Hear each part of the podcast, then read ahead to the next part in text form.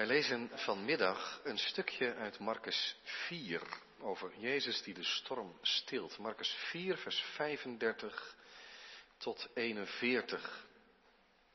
Marcus 4, vers 35 tot 41 is de schriftlezing.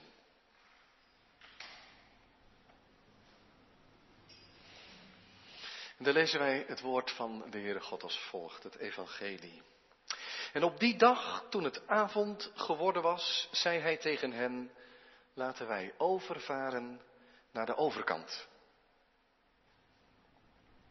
En zij lieten de menigte achter en namen hem die al in het schip was mee. En er waren nog andere scheepjes bij hem. En er stak een harde stormwind op en de golven sloegen over in het schip, zodat het al volliep. En hij lag in het achterschip te slapen op een hoofdkussen. En zij wekten hem en zeiden tegen hem, Meester, bekommert u zich er niet om dat wij vergaan? En hij, wakker geworden, bestrafte de wind en zei tegen de zee, zwijg, wees stil. En de wind ging liggen en er kwam een grote stilte. En hij zei tegen hen, waarom bent u zo angstig? Hebt u dan geen geloof? En zij vreesden met grote vrees en zeiden tegen elkaar, wie is deze toch dat zelfs de wind en de zee hem gehoorzaam zijn? Tot zover lezen we het evangelie in deze dienst. Zalig zijn zij die het woord van God horen en geloven en daaruit leven. Amen. Tekst voor de preek is dit gedeelte zoals we het gelezen hebben in Marcus 4, vers 35 tot 41. Gemeente van onze Heer Jezus Christus, broeders en zusters hier en meer ook thuis. Hoe zie je en wat zie je als iemand angstig is? Ik zou je eigenlijk willen vragen even je ogen dicht te doen en stel nou eens voor dat je echt goed kon tekenen. Wat zou je tekenen? Een angstig gezicht van een angstig mens. Als je de tekening af hebt, mag je je ogen wel weer open doen hoor. Angst hebben, bang zijn, is een heel sterke emotie. We hebben eigenlijk vandaag, op deze zondag, twee emoties. Vanmorgen stonden we stil bij woede, boosheid. Geef ons woede. En vanmiddag stilt Jezus de angst. Angst heb je in allerlei gradaties. Hè? Je kunt alert zijn, eerste stapje, bezorgd. Tweede stapje, bang.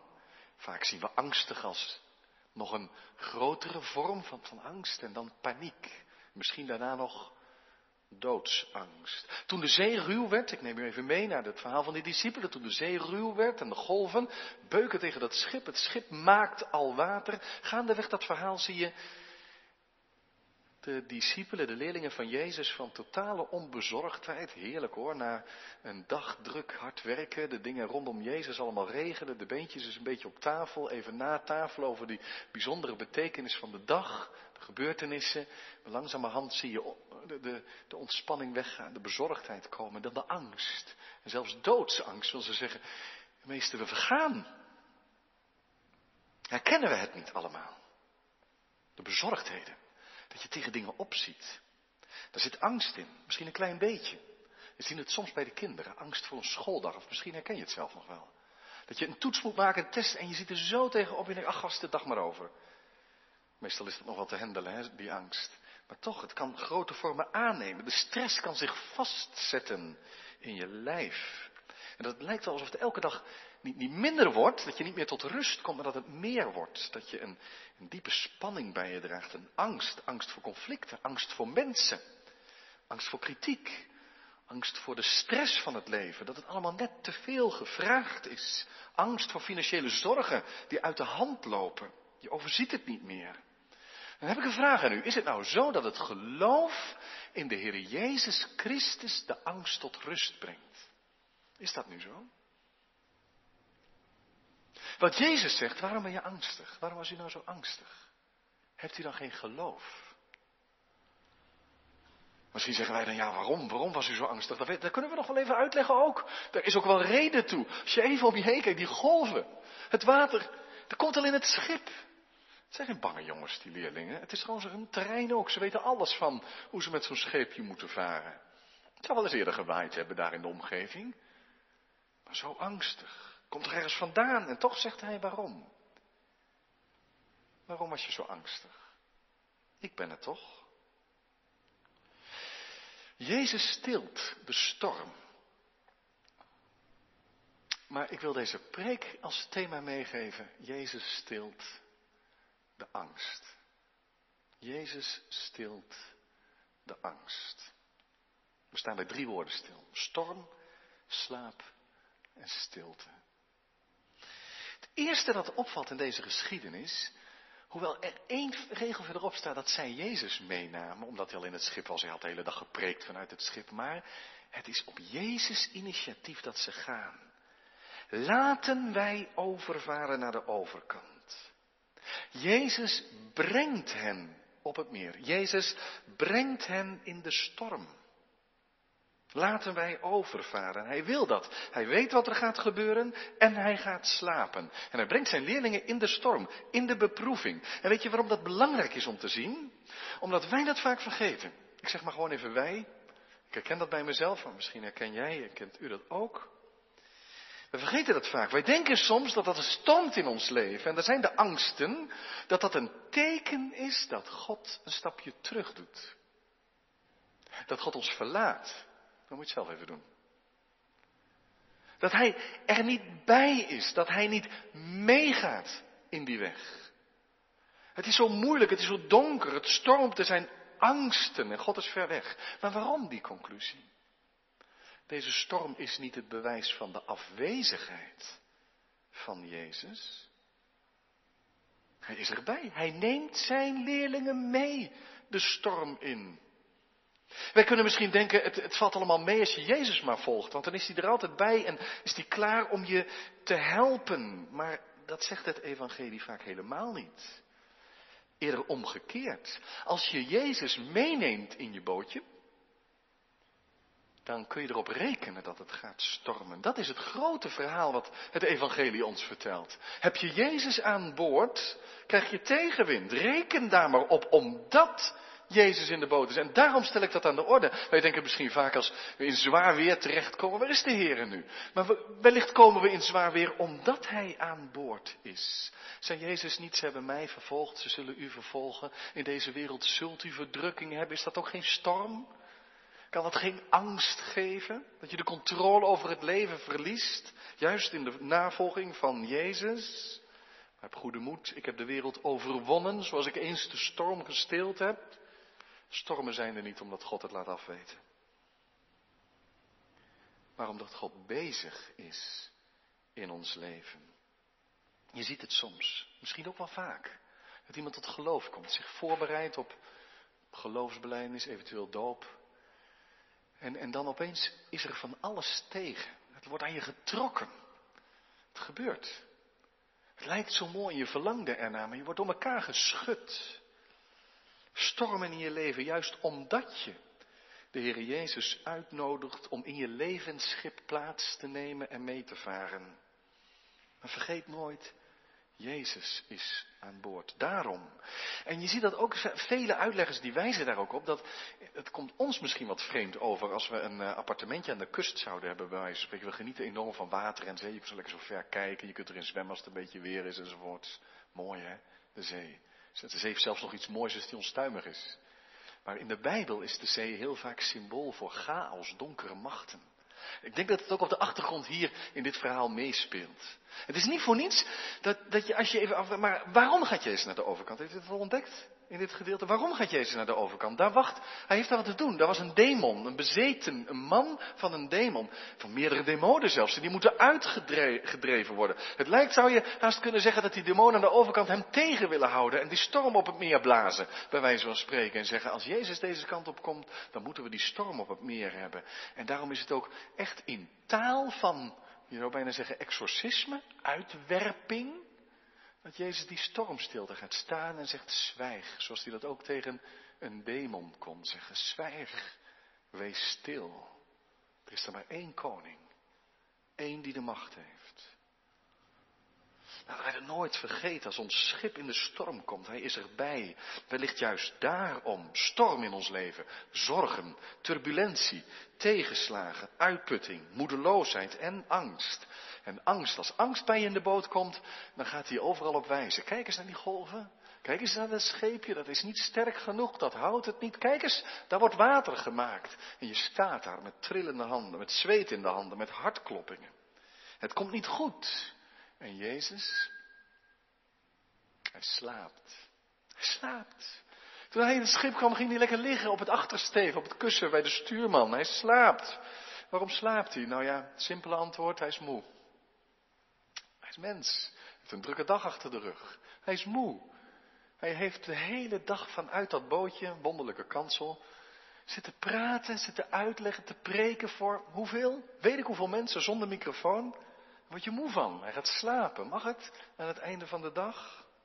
Je hebt van die mensen, die kunnen overal slapen. Hoeveel lawaai het ook om hen heen is. Mensen die dat meemaken, die kijken er met enige jaloezie naar. Ik spreek niet uit ervaring natuurlijk, dat begrijpt u wel. Maar sommigen kunnen door alles heen slapen. Jezus ook. Hoe kan hij nou slapen? De lucht betrekt. De wind waait. De storm komt, golven beuken tegen het bootje, het bootje gaat op en neer, heen en weer en Jezus slaapt. Leerlingen maken hem wakker, vers 38. En die stellen hem de vraag, help ons. Nee, nee, nee, het is geen gewone vraag. Er zit irritatie in, vindt u niet in die vraag? Eigenlijk zeggen ze, waarom bekommert u zich, nou, zo deftig, waarom interesseert het u niks dat we sneller naar de kelder gaan? Waarom interesseert het u niks dat we ten onder gaan? Waarom bent u onverschillig? Begrijp je dat? Zit je net in de storm, je vraagt je af hoe het verder moet en je bidt. Het lijkt alsof je tegen een slapende Jezus, slapende heiland zit aan te kijken. Je denkt, hoe hou ik mijn leven overeind? Nog even en het gaat om. Alsof het totaal langzaam heen gaat. Hij slaapt werkelijk door alles heen. Je kunt roepen wat je wil, hij slaapt. Je kunt bidden, hij slaapt. En ondertussen beuken de golven tegen je schip, je maakt water. Dat wil zeggen, je redt het niet, er moet iets gebeuren. Maar Jezus slaapt mooi hoor, Psalm 121. Hij sluimert niet, nog slaapt. Maar je kunt in een andere psalm zeggen, Heer, waarom slaapt u? Word eens wakker en help ons. Slapende God. Slapende heiland. Hoe leggen wij dat uit? Is dat inderdaad de leerlingen gelijk? Als ze zeggen dat Jezus onverschillig is? Waarom slaapt Jezus? Ik gaf net het simpele antwoord. Hij is moe. Is er nog een antwoord? Hij kent Psalm 4. Ik zal weldra neerliggen en slapen.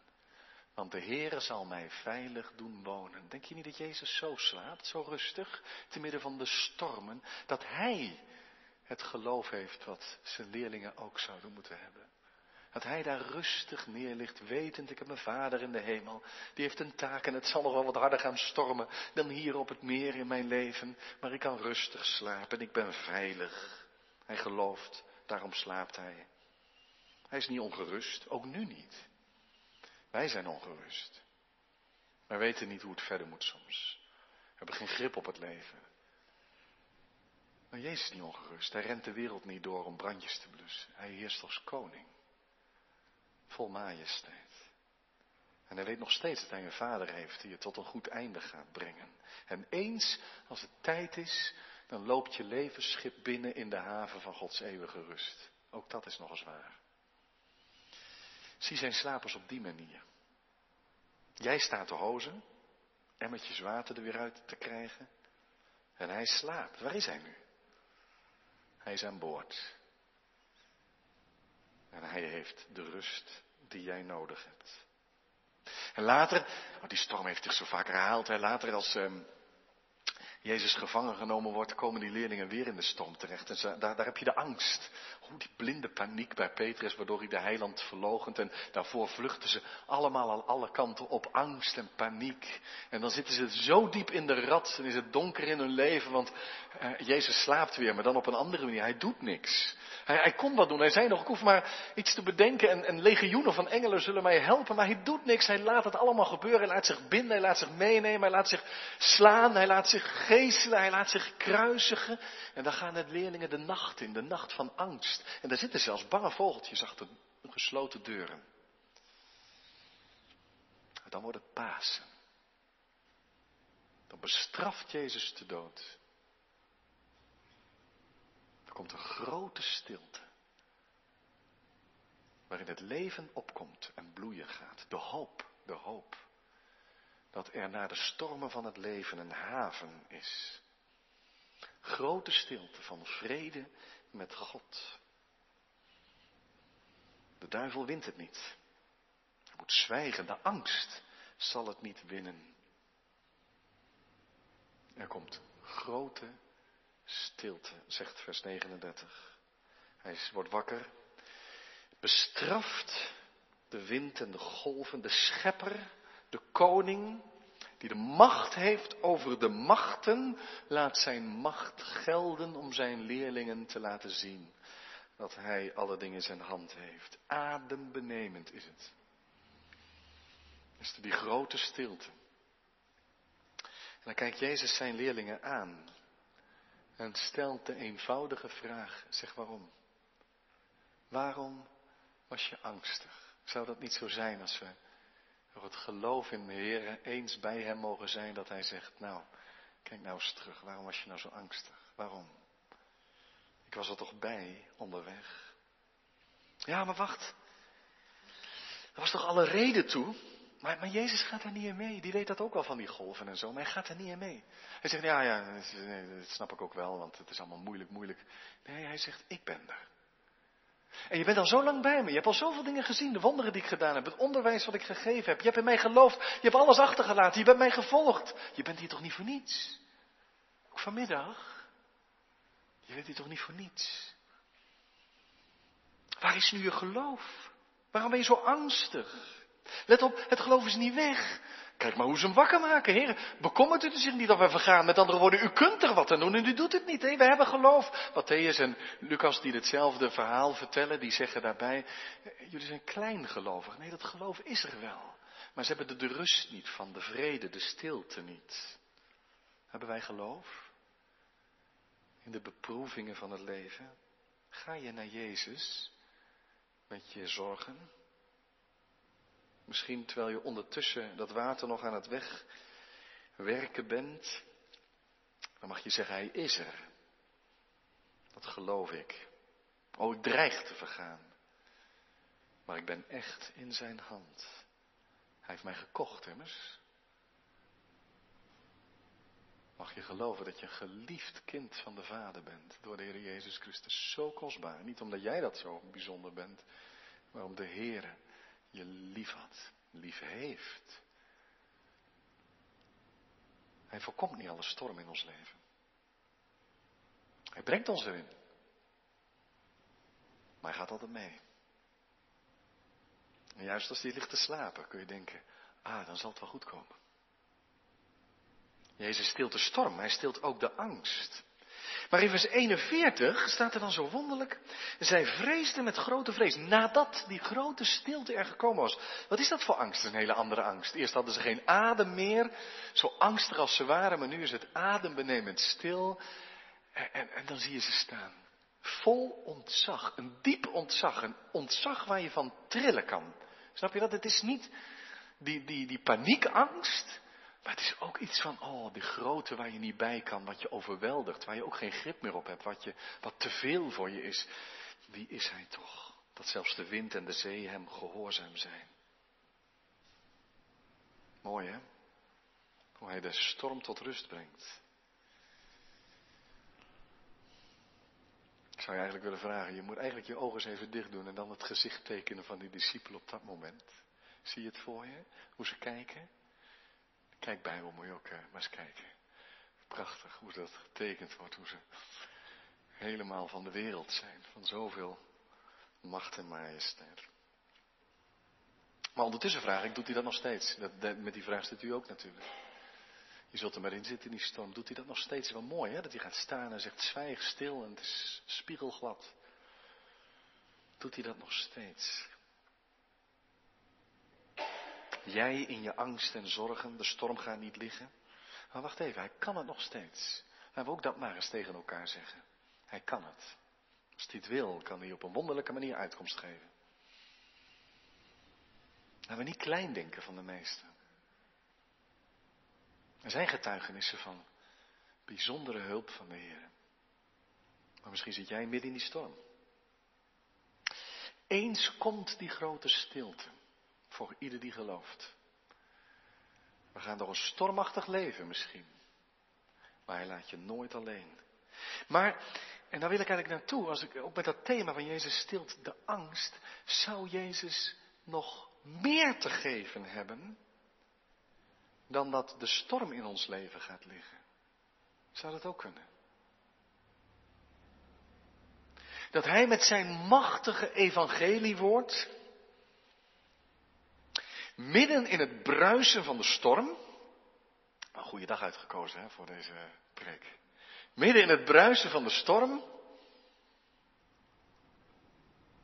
die grote stilte geven. Kan dat? Ja, dat kan. Kan ook. Hij had het zelf naar het Gethsemane, naar die diepe angst van het Gethsemane. Toen hij in de beker keek van Gods toorn. Dat hij zich in, aan de weg en de wil en de zorg van zijn hemelse vader heeft overgegeven. Terwijl hij wist wat er op hem afkwam. En met diepe rust staat hij op en gaat zijn vijanden tegemoet. Midden in de storm. Maar met de vrede van de overgave. Die vrede die heeft Paulus later ook gekend. Als hij in de stormen van zijn leven in gevangenschap en slagen zat en psalmen zong in de nacht. Dan kan het grote stilte zijn. Terwijl ruwe stormen woeden, alles om mij heen zijn nacht, zingt een lied wat we straks ook gaan zingen. God, mijn God, zal mij behoeden, trouw houdt hij voor mij de wacht. Nee, dan, dan gaan de stormen niet altijd liggen. Is dat wonderlijke? Dat een vleugellam geslagen ziel weer op God, God hoopt en geborgen is, zoals Psalm 42 zegt. Iemand zei eens, predikant tegen zijn gemeente, gemeente ga er maar naast liggen, naast Jezus. Laat die storm maar bulderen. Als hij daar kan liggen, ga je er maar gewoon naast liggen. Hij zorgt, want bij hem ben je veilig. Wie is hij toch? We gaan straks het avondmaal vieren rondom die vraag. Wie is hij toch? Wie is hij toch? Dat is een vraag die beantwoord wordt. Wie is hij toch? Want later zullen ze zeggen, en daar is dit, trouwens dit hele gedeelte vanaf vers 35 tot en met hoofdstuk 5 gaat erover dat hij zijn messianiteit laat zien. Dat hij zijn, zijn wonderen toont en zijn discipelen gaan in hem geloven. Ze, ze vinden houvast in Jezus. Wie is hij toch? Hij is de zoon van God, hij is de Messias van Israël.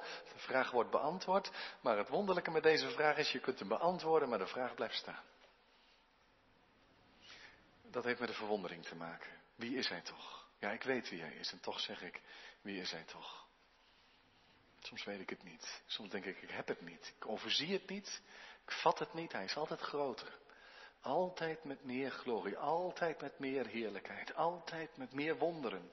Wonderlijke wegen die ik niet vat. Wie is hij toch? De vorst van het leven. Wat is geloven? Geloven is niet een antwoord op die vraag hebben en bij je dragen. Is er iemand hier die er last van heeft dat hij zo weinig gelooft? Ben je bang dat je geloof te klein is? Bonhoeffer zijn in de preek bij deze tekst, dan geloof je. Dan geloof je. Als je die angst niet hebt en je zegt, ja ik geloof, kom op met die stormen. Dan, dan misschien wel niet. Wil je graag geloven? Kijk, dat is nou een van de meest eigenste dingen van het geloof. Dat je het niet hebt en overziet. Maar dat je van je afziet. Misschien wel jezelf vergeet.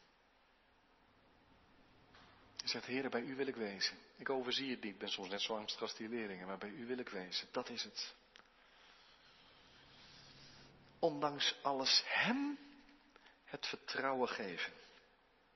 En ondertussen bid je misschien wel, geef mij geloof, heren. Geloof. Ach, als je Jezus maar aan boord hebt. Zonder stormen kom je niet aan de overkant, maar hij is erbij. En wij, wij vergaan niet. Amen.